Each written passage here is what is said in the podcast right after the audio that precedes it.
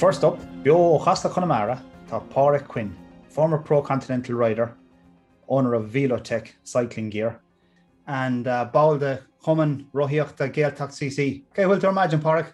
Ah, go má ítach ar fád Richie cean chu tú hain? Ah, Harkey our fad. Anyway, I was going to kick off there because there's like lots to chat about. Um, so you're from what part of Connemara are you from? Uh, from Invern, actually very close to where Teacher is, um, within a couple of kilometres of there. And that wouldn't have been a, a, cycling stronghold back in your day. How did you get into cycling? Uh, n- not at all. Um, or even to this day, there there there are most of the guys you'll see cycling here are uh, people from other sports who are kind of just using it as to kind of to keep fit. So Gaeltacht.cc was probably or, or Tree Sport formerly were the what would have been the first probably cycling clubs in this area. Um, got into it just from being interested in bikes. Um, I just, you know, I just like bikes. I just liked working on them, you know, going out in spins, um, you know, tinkering around with them when I was younger, kind of like putting a big, trying to build a TT bike by putting big wheels on the back, small one on, you, you know, just like kind of just always interested in bikes. And a friend of mine probably took more of an interest in the going for spins and all that. And he got myself and my brother interested in going with him. Um, so it kind of just started off like that, just three of us being between ages of 12 and 15 heading off and doing, you know, 40, 50 mile spins. And it was kind of a challenge. It was like going, I wonder, could we do 60 miles?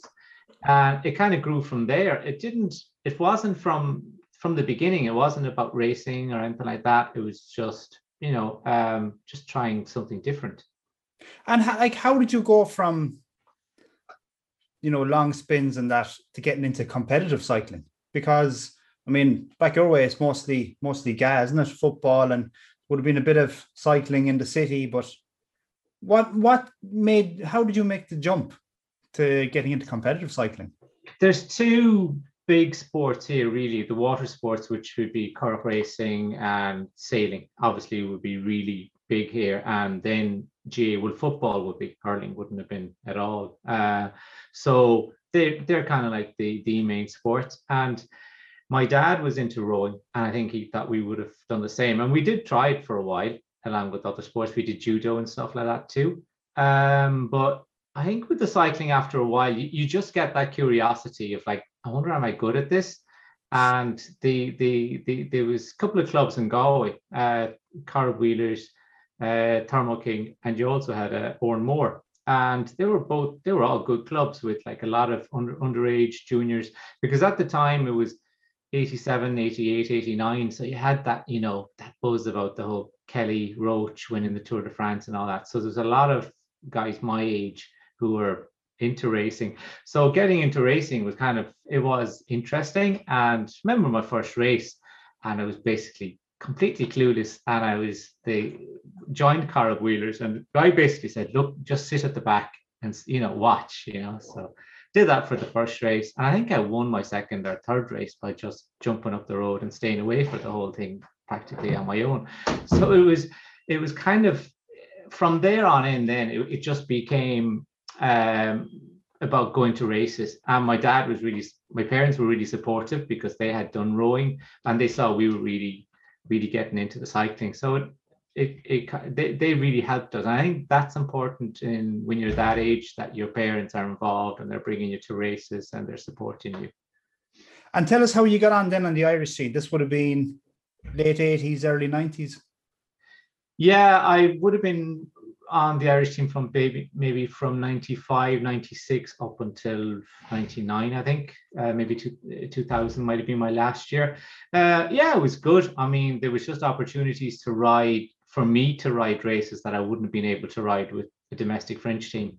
Um, with the with the French teams I would have been racing with, um, could have I was riding some really nice races, but with the Irish team, got to do World Championships. Uh, Tour of Hokkaido in Japan was a really good race, and we would have ridden um, some of the big, uh, the bigger at the time maybe Espoir races in Italy and and and Spain. So that was all that was all really good. Oh yeah, and two, we, we also had a there was a national team at the time in two of the Tour of Britain's.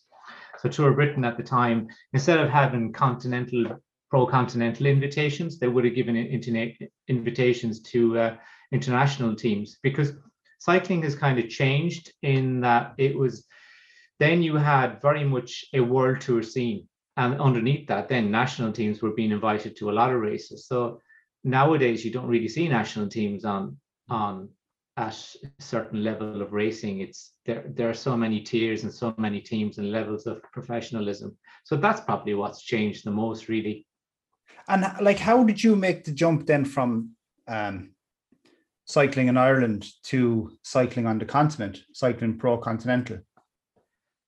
Um, it wasn't through the normal ways of you know where you own everything in Ireland and you want to go and race in France, which would have been that more traditional Stephen Roche, Sean Kelly uh, approach.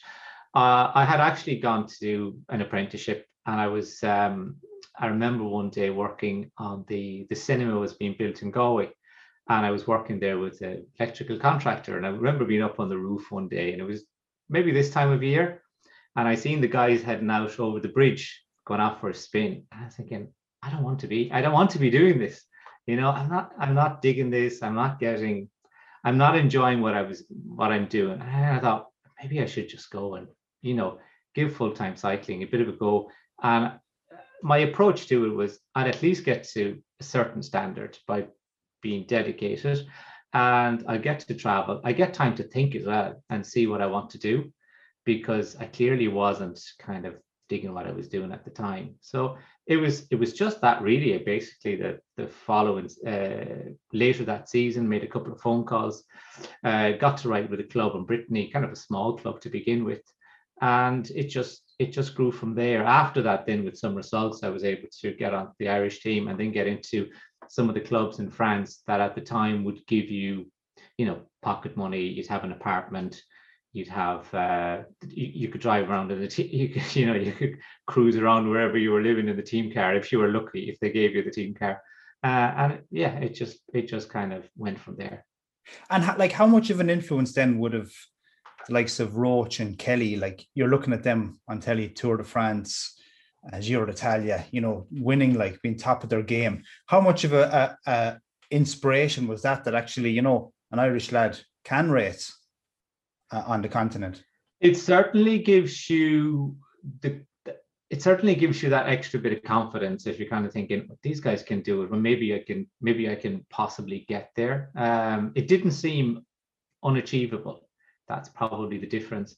Um, but also we put it into perspective of how good these guys were, how good these guys are. You know, it, it really did because you're kind of thinking you're racing at a certain level and you're finding it really hard, and then you do a tour of Britain and it's like a 200k stage, and amateur racing and pro racing are, are quite different in that in amateur races it's like 100k or maybe 130k but in some of the pro races 200 200 plus and there are big parts of that race where there's not really a lot going on and it's it's quite different. I mean it can start off really hard and then all of a sudden you're at the side of the road you know uh, going to the bathroom and all of a sudden you know then you know that it's going to really you know that it's really going to hit the fan in the last 40 50k again coming towards the finish or if there are climbs somewhere it's going to break up there. It's it's quite different and it's uh I'd say some amateur right, some really good amateur right, some riders who could do really well in amateur might go into professional and kind of it it's it, it's a different style of racing and it's a different.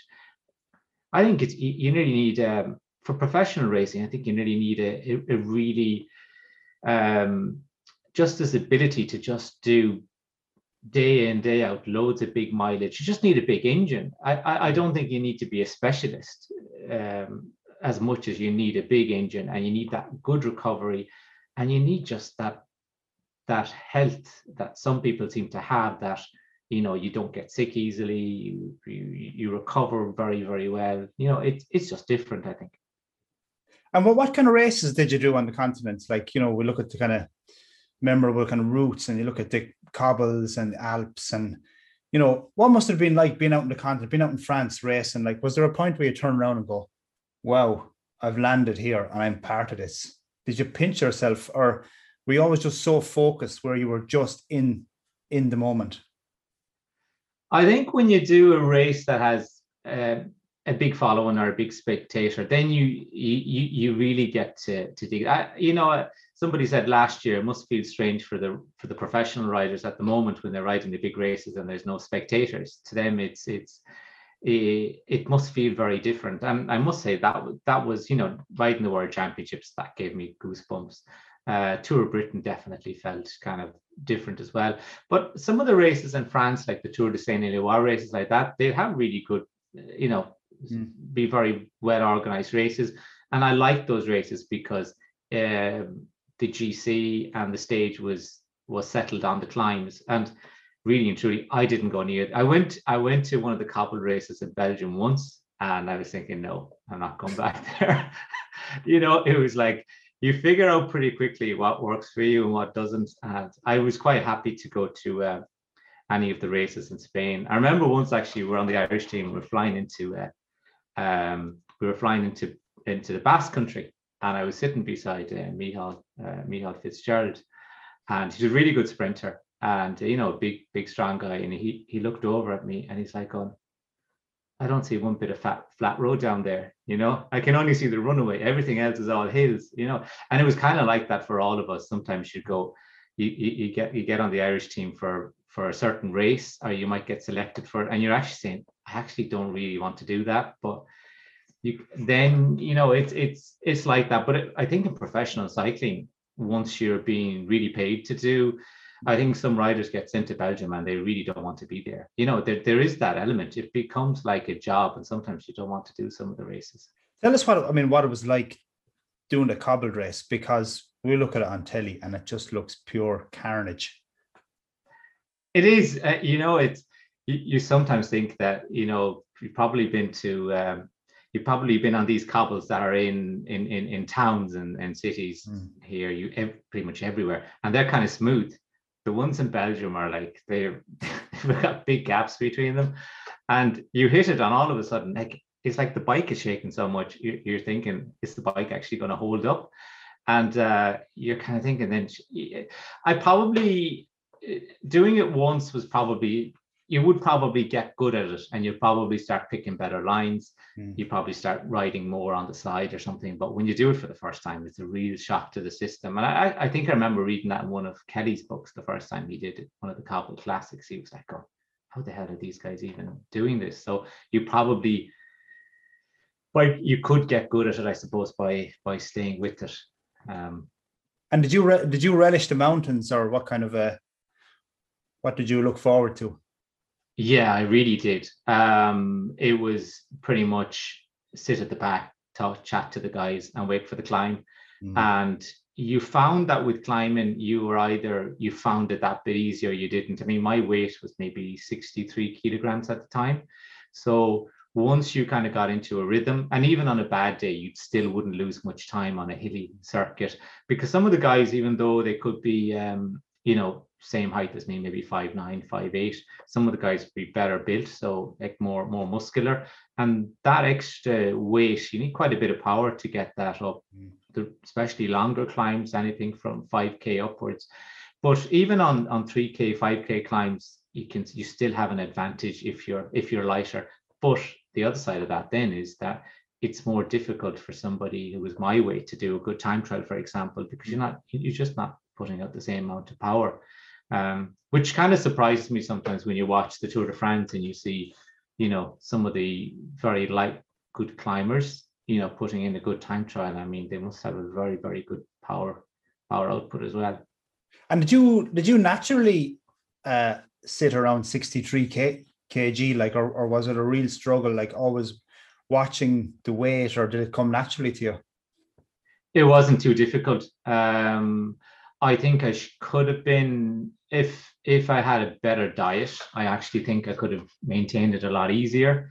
Um, I probably looking back on it now. I mean, hindsight is great, but I definitely was eating way too many. I was eating carbs every day, you know, because I just liked eating pasta and I was constantly hungry.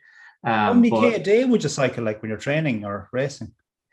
At the time, we would have when you were racing, sometimes once or twice at the weekend, Monday, Monday, Tuesday was kind of more like recovery rides. Then you might do one long ride in the week, and the rest of the time, then you were trying to maybe do split training sessions, maybe go in the morning and then go in the afternoon and try and incorporate some intervals. Um, another thing which I never did enough of was more intervals and all that, more specific training. But you know, at the time, I don't think a lot of guys were very, very scientific. Actually, we weren't scientific at all. Um, I had this conversation with somebody that I lived with for a long time was, was Rod Ellingworth. We spent two years at the same team. We, we and talking to him in recent years, I kind of said, you know, you know, you know pretty much everything. He knows everything about cycling now, or how to get to a certain level from working with Team Sky. And I kind of said, what were we doing wrong?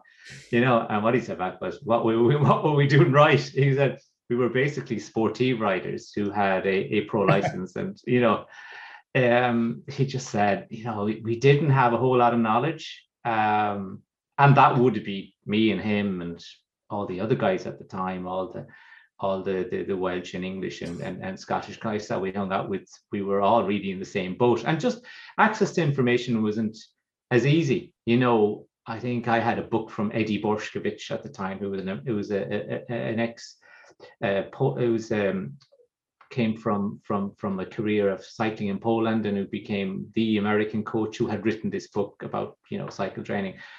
And, and that was it really you know you didn't have the the, the the the youtube or you didn't have the coaches were like few and far between. Um you know it wasn't i mean in ireland i think um paddy doran was probably coaching most of the riders for some silly reason. I never actually approached him and asked him to coach me you know a lot of the stuff just didn't make sense it's like uh like nowadays everyone down to A4 seems to have a coach and a training plan and a diet plan. And, uh, you know, I don't there's anyone like really kind of race and who's who's not following some sort of a loose plan these days. Yeah, and it makes a lot look, it makes a lot of sense. We we were pretty really kind of silly, really, not to have coaches because we did have a lot of time. Um, mm. We should have been putting more effort into obviously uh, improving ourselves and doing the other thing probably that I did too, which was some riders didn't do was I used to just ride every race like it was the next race. Um, while some riders were probably more focused and kind of saying, I really want to win the nationals, and they would sacrifice mixing the racing and training and and and, and doing that. And I kind of never used to, days by a coach, would you? No, you wouldn't. I mean, uh, for us, it was like uh, sometimes, you know, I, I, think Rod actually said this. It felt like we were just like, you know, the the the uh, the the horse or the greyhound that was just brought to the race and let loose. You know, it kind of felt, it definitely felt like that. Um, but you must yeah, be we, living the dream. I mean, what, what was the day to day life after bike like over in France? Where in it France? Was, it was actually pretty boring, probably in today's standards. You know, it used to be get up in the morning and you'd wait for the po- first thing you do is wait for the postman to come to see if there's any news from home.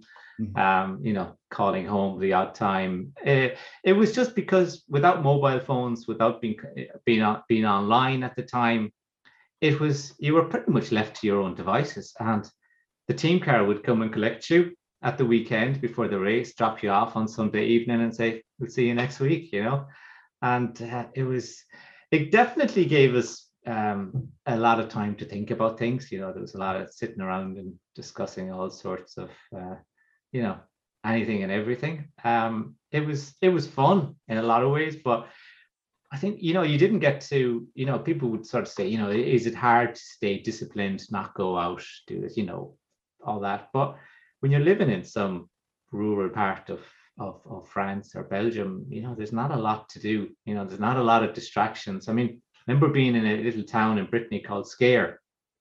And uh, the only thing that happened in Scaër is we used to scare the dogs when we went down at nine o'clock in the evening to call home because we were an hour ahead.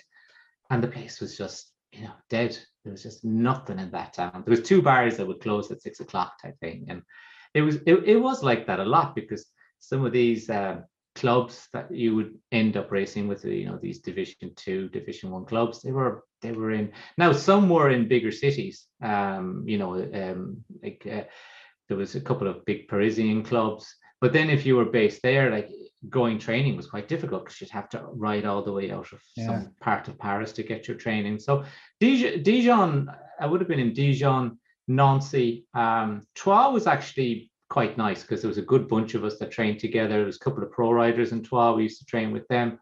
And uh, yeah, I, I enjoyed that. Now, Troyes wouldn't be the most exciting place, but there was a um, there was one of these uh, big retail outlets, and we were always well dressed anyway from for going out. But that was that was about it. And what was it like? Would you have a more a most memorable moment from racing on the continent? Most memorable moment probably would have been the riding the the under 23 world championships. I mean that just felt really special. Um you know i had quite good form at the time. I was really excited about it. And yeah that's probably the one that stood out the most. Now there were there were other opportunities that kind of came later on. I would have done the tour of new caledonia one stages there mm. and and events like that. And i kind of realized that there is a whole um I think probably maybe a little bit less so, but at the time there was this, uh, there were events being organized in places like Guadeloupe, parts of Africa.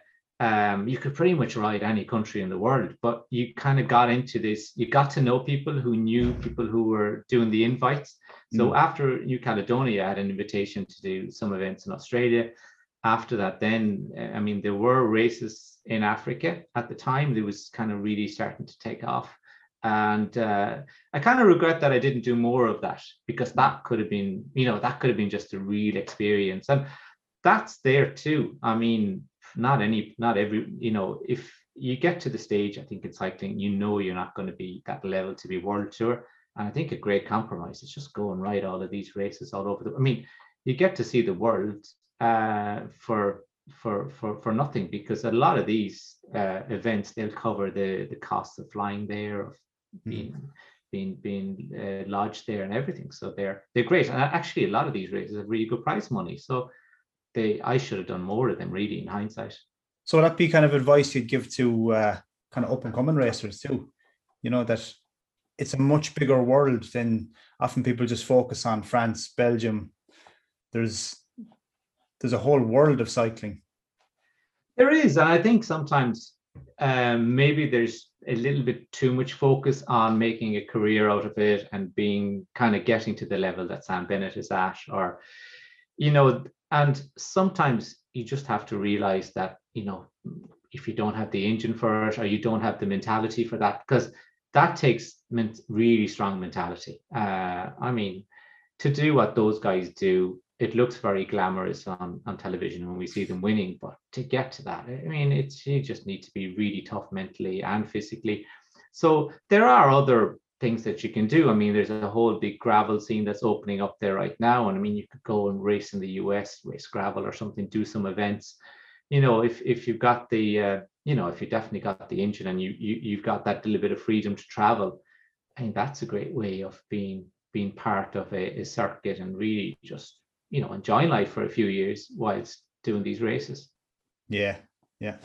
Um i was going to ask you too there about i mean the way you got into um the way you you went abroad was a kind of a just having a bit of nick and making a few phone calls. But it's it's it's very different now is it? You were saying i read an article about you know good irish riders trying to trying to get onto pro continental teams or you know get into the professional circuit how different is it for them now than it was for you? It's different in that there are a lot of pro and pro continental teams. Now you can still do the the other you know you can still go the other route and just go to a, a, a division two club in france and mm-hmm. they don't have a lot of riders right now. And amateur cycling in france has taken a bit of a hit too um, with with just less money in the economy less sponsors and all that. Mm-hmm. but these continental teams are a lot of them are struggling too. A lot of them don't have any very little budget. So a lot of the riders are, are not being paid in that, you know, and I don't think people realize that. But it is a way of getting into really top-notch races. And if you can nail down a couple of results, well, then you could get into the into a good pro Conti team, or you could, you know, eventually maybe end up on a world tour team. So there, there's a number of ways of going about it. Yeah, you, you can definitely you can still do it both ways. But the the the, the pro continental team team scene is definitely it's an improvement because when I was racing, really, you kind of tried to maybe get on the Irish team to get access to some races, whilst the An Post Sean Kelly team was a great team for bringing guys on. Uh, also, now you have Evo Pro, which are also an Irish uh, pro continental team. So there are just other avenues that you can explore, uh, which which is definitely good. And I think too, the guys being based away now isn't as big an ordeal in that you could do online courses, you're in touch with everybody at home. Now, I don't know, maybe that could be a distraction too, but you can definitely be, you know, you could definitely be working on other projects and racing in France and Belgium because you've got you, you know, you it's you, you could potentially work from home and do all of this. Yeah, yeah. And nowadays you can even cycle from home the way things are. Yeah, yeah. Racing on Zwift. We'll get to Zwift in a bit.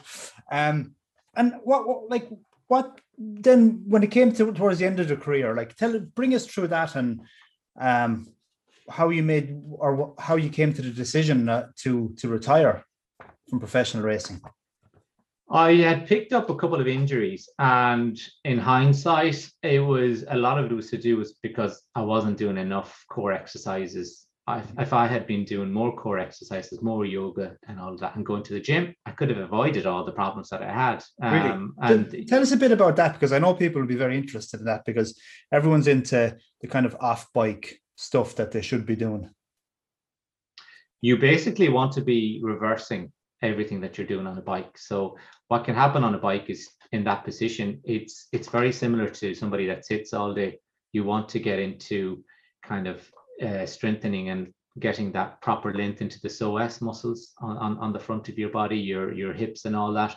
It's you you you want to be able to say open up your hips a bit more that you have you know there used to be a thing in the if you look at old photos from the 1950s 60s and 70s of pro riders they had this uh, gait or posture you mm. could actually tell the guy from standing in his ordinary clothes as a pro cyclist because you know the, the feet would be pointing out and he was just kind of like a bit hunched over because that he basically looked like what he was on on the bike. So you know you, you want to move away from that. And i think nowadays when you look at professional riders a lot of them have that you know physique where they don't they just don't look like they are sitting on the bike for six hours a day. So mm-hmm. you want to be reversing that. A great guy to follow uh, in what he does is Sagan if you look up Sagan's workouts they're just amazing i mean he does stuff like you used to see in Jean Claude Van Damme movies back in the 80s, you know. So it's that's the that's the level you, we should be trying to get to off the bike in that yeah. you're trying to be keep your keep your keep your yourself in good physical shape. Mm.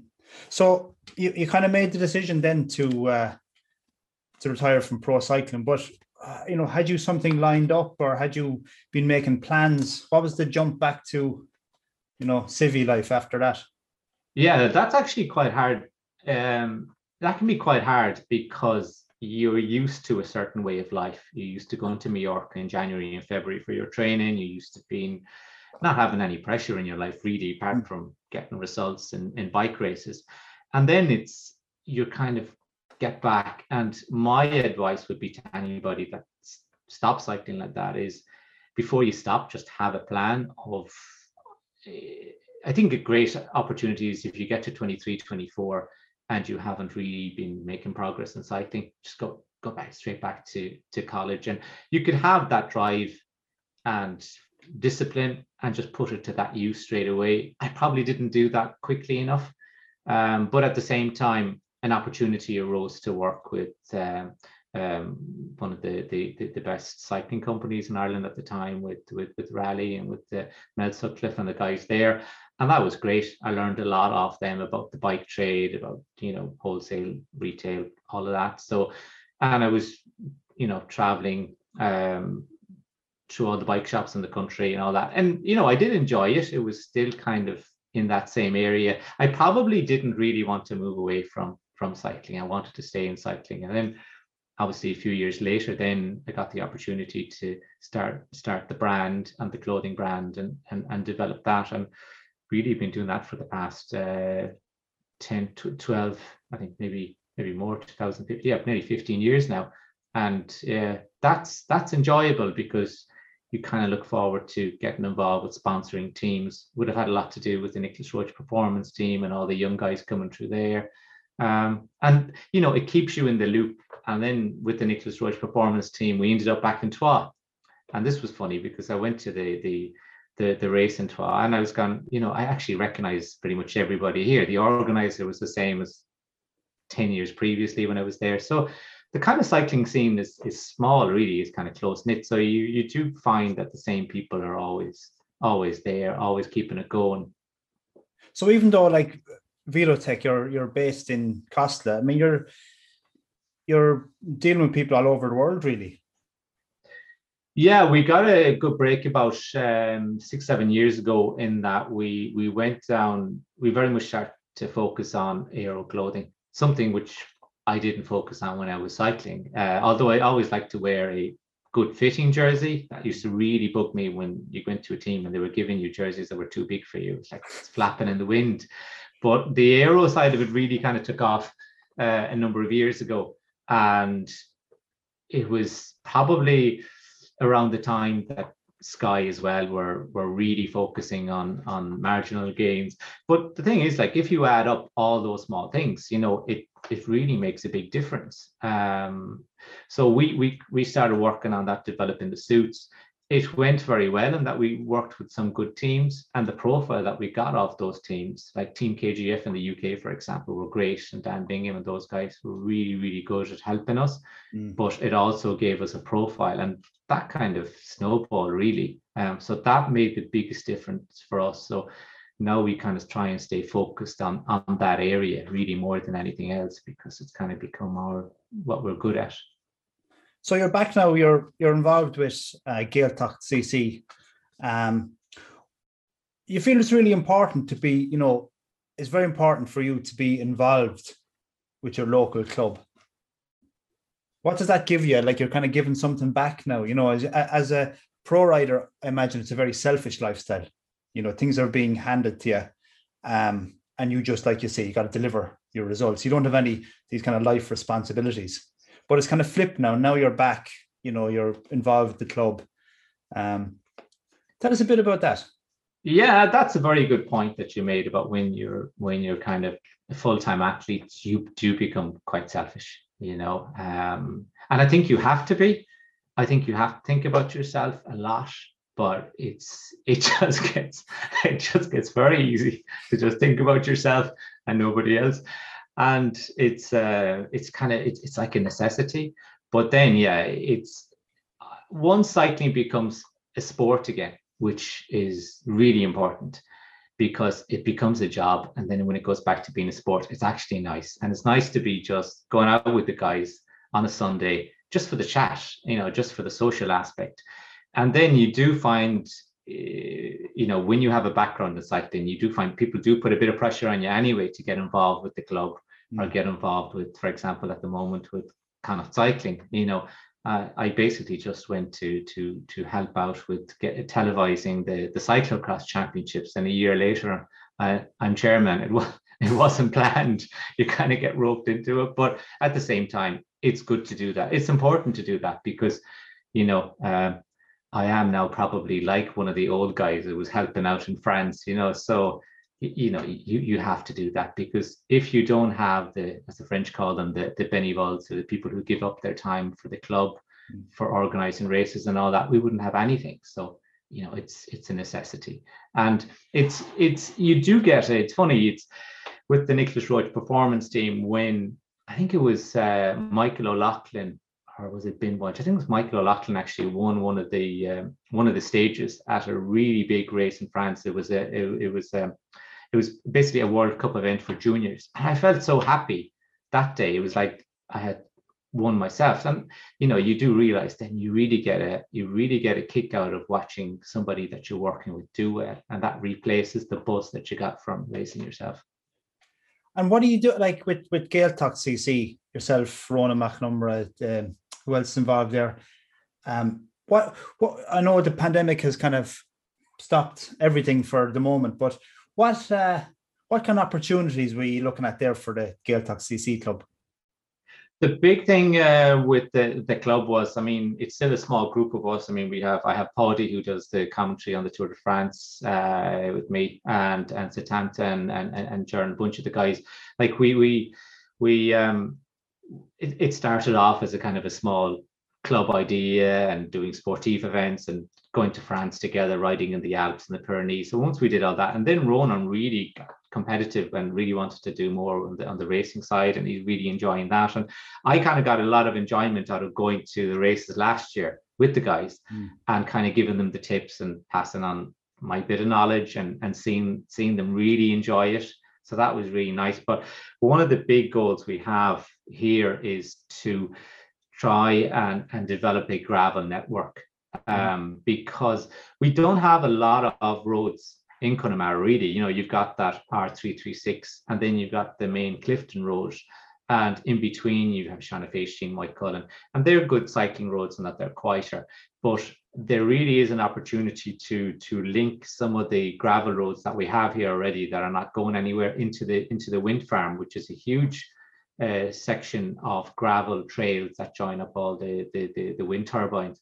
So what we're trying to do is create a big network that is uh, has two purposes really. It's great for training and it's great if somebody comes to the area and they're going to the Aran Islands, all of a sudden they can go, well, I could rent a gravel bike and head off and do this because a lot more people are into cycling now, especially a lot of people who, who were in, in other sports are using cycling to, to keep themselves fit. And there's this challenge that, that hopefully we'll be able to put it in place. So there's a challenge that you can do of riding gravel. And eventually it will it will connect as well to the greenway between Clifden and Galway, which if ever it gets finished will be absolutely huge because some of the sections of that railway was passing through. Yeah. I, I, I think the engineer who built that railway between or who designed the railway between Galway and Clifden kind of went, you know, what is the nicest routes we can bring it? Because it's it's stunning, isn't it? I mean, so for a man who hated cobbles, he's getting everyone back on the gravel. That's different. It's different. No, gravel is a lot. gravel is way nicer than than than. Uh, but it's becoming so cobbles. popular, isn't it? Um, I know a lot of lads who who got gravel bikes, and it's just such a break off the road bike, you know, especially during the winter. Just plowing up these gravel roads, like and it, it is. where you're going and isn't it the freedom as well of not worrying about cars? Um, that's a huge factor. Um, like a lot of car, a lot of people, a lot of in fairness now, a lot of motors give give a lot of space in that, especially here locally. Um, and also, but what I worry about the most, I think, I think you do worry a little bit as you get older. I didn't really think about it so much when I was younger. You you think you're invincible, but it's it's uh, it's it's the the biggest change I see. It's I'm not so worried about some of the older drivers. It's some of the younger drivers who are driving, uh, um, looking at phones. I yeah. think that is really like it's it's. I don't know how to do. I don't know how you could enjoy it. I kind of like you know when I'm driving, I like to be driving and thinking about stuff um, I don't know what enjoyment somebody could get out of driving and trying to look at the phone at the same time. It's to me, it makes no sense at all. But anyway, a lot of it, it's just gotten pretty bad. Yeah, it is a big concern. Like for all clubs, you know, I know in Galway, when you're picking your routes, you know, you're you're kind of thinking, well, avoid this this road or that road. I know when we're going out from town, you know, you prefer to choose a kind of a back road than the main you know Oughterard or the main Spiddal roads. Yeah, and it's it's it's sensible to do it's sensible to think in that way, and it's sensible to think that you know if if you're if you're training and it's coming early in the morning or late in the evening, that you kind of factor in that you know sun in your eyes means sun in the eyes of the person in the car. You know, it's makes a lot of sense to to think rationally about what's the safest route to do because you're you're reducing your risk maybe by half or, or more so yeah definitely and one thing i'd say that's real enjoyable is um yourself and Paddy O'Leonard today commentating on the Tour de France on TG Ceathair. Um, how did that arrive, and uh, how much how much how much crack must that be? I'm sitting there listening to you, like when when I'm working and it'd be on in the background. I just so jealous, like you get mentioned often enough anyway. it's great. Ah, it's great working with Paddy. He's just, you know, he's he's such a professional uh, presenter, um, and he has so much experience. And I, I learned so much from him because I hadn't done it already. So it was really easy to go in and sit with him, and he makes you feel comfortable, and he kind of entices you into the long conversations, and you can just really just have a lot of fun with it. Um, and you know, he's become really passionate. Like when I met him first, he used to be, you know, going out and having for cigarette breaks and stuff. But now he's like mad into cycling, going out with us on uh, on, on Sundays, and he just loves it. You know, the, the golf clubs have been parked, um, and he's he's really enjoying the site. So, yeah, it's it's working with Paddy is a real pleasure. Yeah, um, and especially like this this summer gone. I mean, on a really tough year. Like it was, it was just so great for for to be able to, you know, have Sam Bennett winning the green jersey on the Champs Elysees, like, and for you to be able to be there you know, following that for people around the country. I mean, how, how cool must that have been? Yeah, that's definitely special. Um, I think also Sam is really well liked. He's a nice guy, mm. um, and he's very much, you know, you know, tied in with Irish cycling. He came up through the through the through the ranks. He's, you know, um, everybody, you know, people in cycling know him from from riding underage. From and it's the same with Eddie Dunbar. I mean, mm. Eddie hasn't had big opportunities yet, but I think he will, and I think he will deliver as well. Like those guys are very much part of the Irish cycling DNA, and I think I think re- people get an extra bit of of pleasure out of seeing those guys do well because they just feel that link with them. I mean, Nicolas Nicolas did race here a bit, but not as much as those guys, and of course.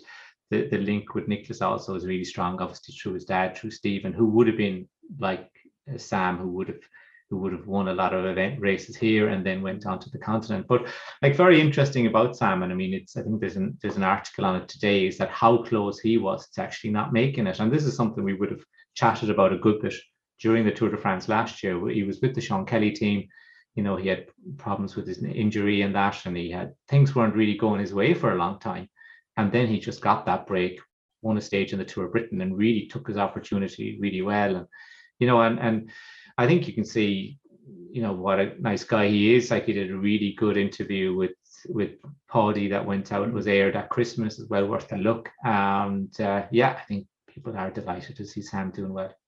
And it's great when you have a guy who um, he's not afraid to show his vulnerability. I mean, he blasted Sagan and and was a Caleb Ewan in, in his first stage in the Tour de France like show real strength and then he just broke down crying afterwards you know people really empathize with that. Oh, definitely. I mean, he has a lot of fans everywhere. Um, and I mean, it's it's Sean Kelly still has lots of fans everywhere, but I think with Sam, what you see after the finish as well is the amount of riders who come up to congratulate him. You know, yeah. you know the other his rivals have a lot of respect for him. Himself and Ewan, who were probably big rivals, trained together like they're best of buds, and and it's it's it's just great to see that. You know, it's it's great to see that rival. You know that you can have that rivalry and you can have the friendship. But funny story, we were actually in Nice uh, a couple of years ago, and I was just had met Sean Kelly, and he's he's just walking along, and he actually kind of had a a toolbox with him. I don't know what he was. He was up to probably fixing the the podium for for Eurosport, but there was this uh, older gentleman who was walking along and he had a, a plastic, one of those plastic disposable cameras. And all of a sudden he spotted Kelly. And it was like he'd been holding onto this plastic camera for years for this opportunity. He was delighted. You know, I, I, I obviously took the photo and he just walked off and he was he was a made man. So it's you know in in in in you know cycling mightn't have that big profile in Ireland maybe that it has in France or Belgium, but you can see these guys are huge globally now. It is a global sport, which kind of helps that. Yeah, yeah. And like it's so important, like seeing Sean Kelly, Sam Bennett, Eddie Dunbar, these guys coming to sportives, you know, taking pictures, having the crack, like it, it just means so much for people.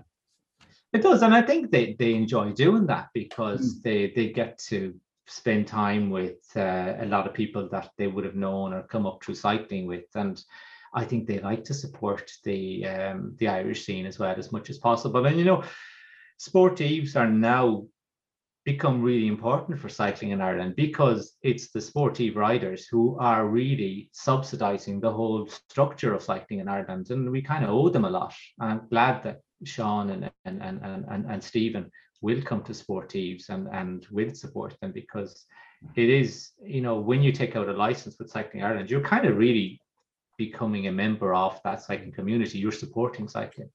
Yeah. And like for some of us who are racing, you know, we got to race last year, but it's it's tough on the sportive riders, isn't it? Because you know they're supporting cycling Ireland, Cycling Ireland, getting the license. They didn't really get to do sportives last year, and and sportives maybe slower to come back than you know our league races and that. Yeah, that is unfortunate because it is they were the biggest losers really in in terms of of what they lost uh, and, and, and especially last year. I mean, fortunately, we got to ride some some racing in the summertime. Um, the challenge, your own club, the challenge leagues were really great in that uh, it felt like a it felt like a World Cup race rocking up when there was professional riders and everything riding in, over in East Galway, but the the sportive riders got a raw deal. Um, and the reason being is that sportive events are mass participation events. Yeah. It's about the social aspect of it as well. It's stopping off for sandwiches, and obviously with the way things were, it was impossible to organize a a sportive event. And sportive events in general are geared towards the big numbers, the mass participation, and yeah, it, it's hopefully. I really hope that they can come back this year because I think a lot of people out there are really looking forward to doing a sportive. Yeah, and like I know in Challenge Club, like you know, we're really eager to like. It's so easy to get carried away with the racing, you know, and we do great leagues over the summer. Um, and you know, we'd have a pro coming down racing with such quality like Charlie Prendergast, Sean O'Malley, all these lads, you know, absolutely ripping it up like and leaving you in a heap on the ditch. But so you get you kind of get caught up in that like and sometimes cycling is a kind of a selfish sport because you're so focused on you know uh training and trying to hang on and not get dropped and but like they and especially now because of the pandemic coming out the other end of this it's so important that to support you know the wider cycling community and like i was going to ask you you see the amount of young lads cycling around post pandemic, is there going to be a golden age for Irish cycling? Like if we, and it's so important to hold on to these people, hold on to their parents in cycling to really get how to continue that momentum after the pandemic when you know the GAA is back, boxing is back, handball, all other sports, and all of a sudden they're competing with these sports. Yeah, I think two ways. I think as racing comp- competitive cyclists can help is one is give advice to some of the younger riders. But secondly, the people who really appreciate some advice and giving them tips on, you know, their bike setup and, and all that is actually some of the sportive riders. They they they're coming into a sport and maybe in their 50s that they don't have a lot of knowledge about. And if you can go out and maybe if you meet them out and have a chat with them and give them some good tips, they, you know, people really appreciate that. But one of the the the big conversations we're having in cycling Connacht really is how we're going to grow the amount of under underage, uh, especially competitive underage, because the numbers the numbers are quite low, and it's it's of it's of no it's not really to do with the previous committees or anything like that. It's just that it's it's it's quite a challenge. I think it's a challenge in a lot of sports in that uh, there's quite a lot of participation up to certain age groups, and then it just gradually drops off. and junior is very challenging and there's not a lot of, of, of juniors coming through in, in, in some areas. So yeah, how are we going to change that? I think the best way of doing it is probably to concentrate not so much on road racing, but off-road. It's the cyclocross, it's the it's the the gravel, it's the the it's mountain biking, enduro riding. They are more in line with today's practices or today's habits. Yeah in that a parent can drop somebody off at the trail, leave them there with the tutor for an hour or two mm. and pick them up again.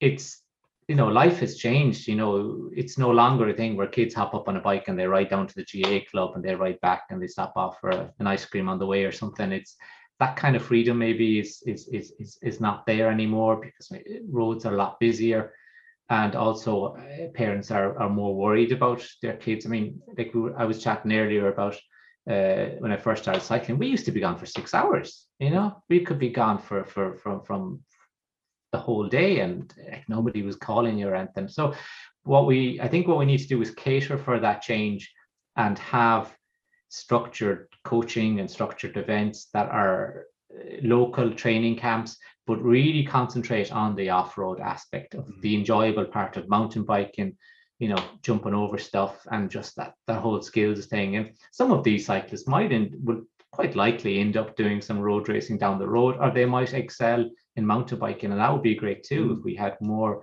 Uh, like see how well Oisin O'Callaghan is doing. Be great to have more guys like him who are very competitive on on, on a world stage. Because it is quite a dilemma for a cycling club. if you're say the GAA, you've your own pitch, um, you know, and you can bring people there to that environment.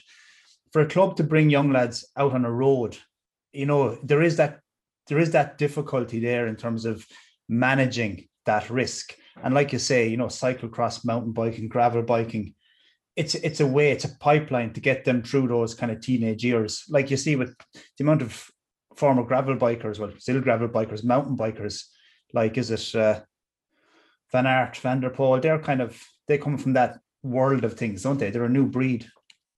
They do, and I think one of the things we need to be careful of in in that I think a lot of um, road cyclists kind of think that you know eventually somebody will go from the other sport to road, but I think we need to kind of go. You know, it's cycling now is is is we have to think of cycling as it's competitive all the way through, and maybe mountain biking doesn't get the profile it deserves on on on channels like um, on, in the media and that, and it it it, it should because it's it's a tough you know, it's just as tough as tougher, as tougher, as tough road cycling any day.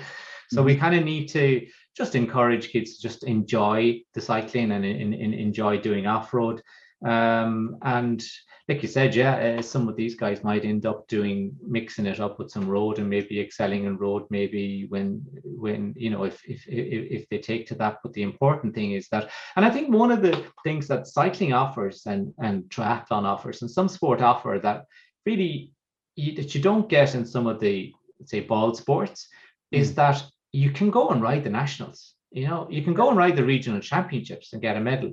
You know you can go and ride the nationals. You know it's it's it's not such a big task to qualify. And i mean you get to a certain stage you could end up riding the world championships or something. And you know are, are qualifying for the olympics. The gaa can't offer you qualification for the olympics. So yeah. there's you know there's there are advantages, you know, and I think for the kids who are very competitive, if you kind of say that to them, I think that can kind of be, mm. I think mm. that can be be be a motivation too. Yeah, yeah. So you think there's a golden age of cycling coming in all all levels? Hopefully, well, I think what we'll end up with is a lot of um, age groups will take to cycling because there's massive investment now in greenways. Yeah. There's massive investment in the in, in, in the cycling infrastructure in, in towns and cities. And people who are cycling in towns and cities will get to a really good level if they're cycling their bike twice a day, every day.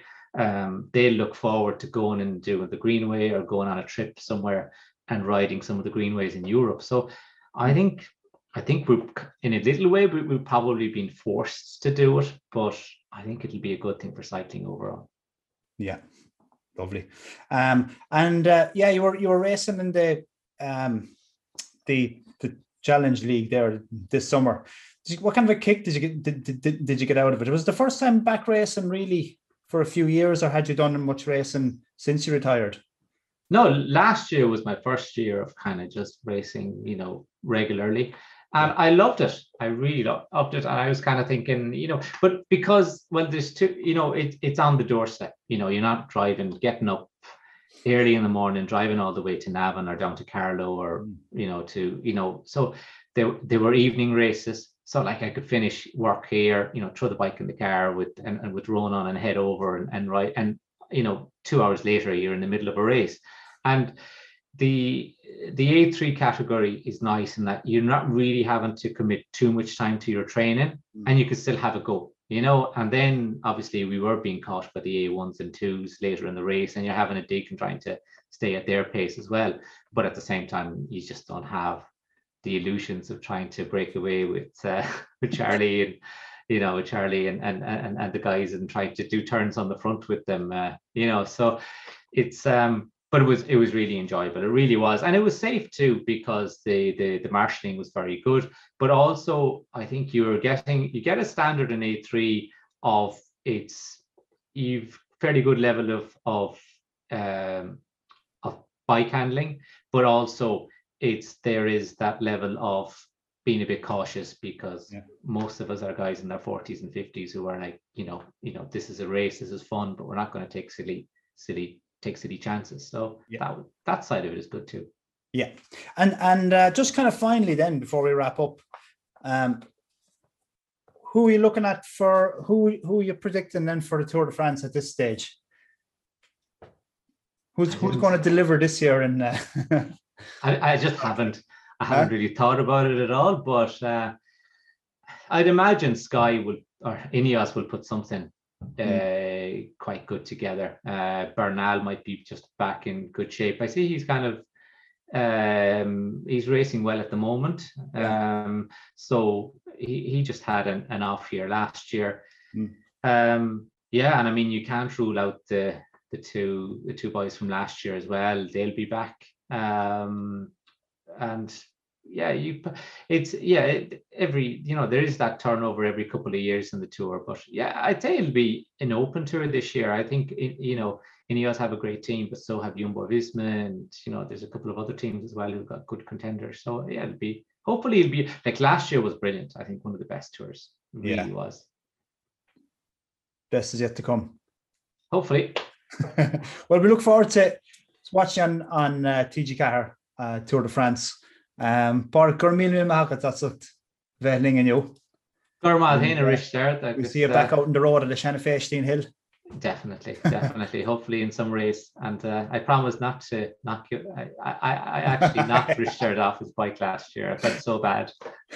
I'd say that was my fault now, seeing as you're the uh, yeah, I, I We go 50, and we go 50 50 on that one. went over the handlebars and uh, I just saw you going up the road. And thankfully Mick Rowan scraped me off the road. He was coming behind in the, the broom wagon bus. But that's it, you know, like it's it's a good, safe race. It's well marshaled. So look, sometimes you do have an old tip or hit something and you will go down, but you know, there was there was uh there was always people there, you know, you always feel safe on the road, like you know, even if you have a bump or a scrape. So uh, but look forward to getting back to it. And uh thanks again. Yeah, And good luck with Velotec. Um and so we'll see you on the road. Right, Richard Sloan. Long fall in.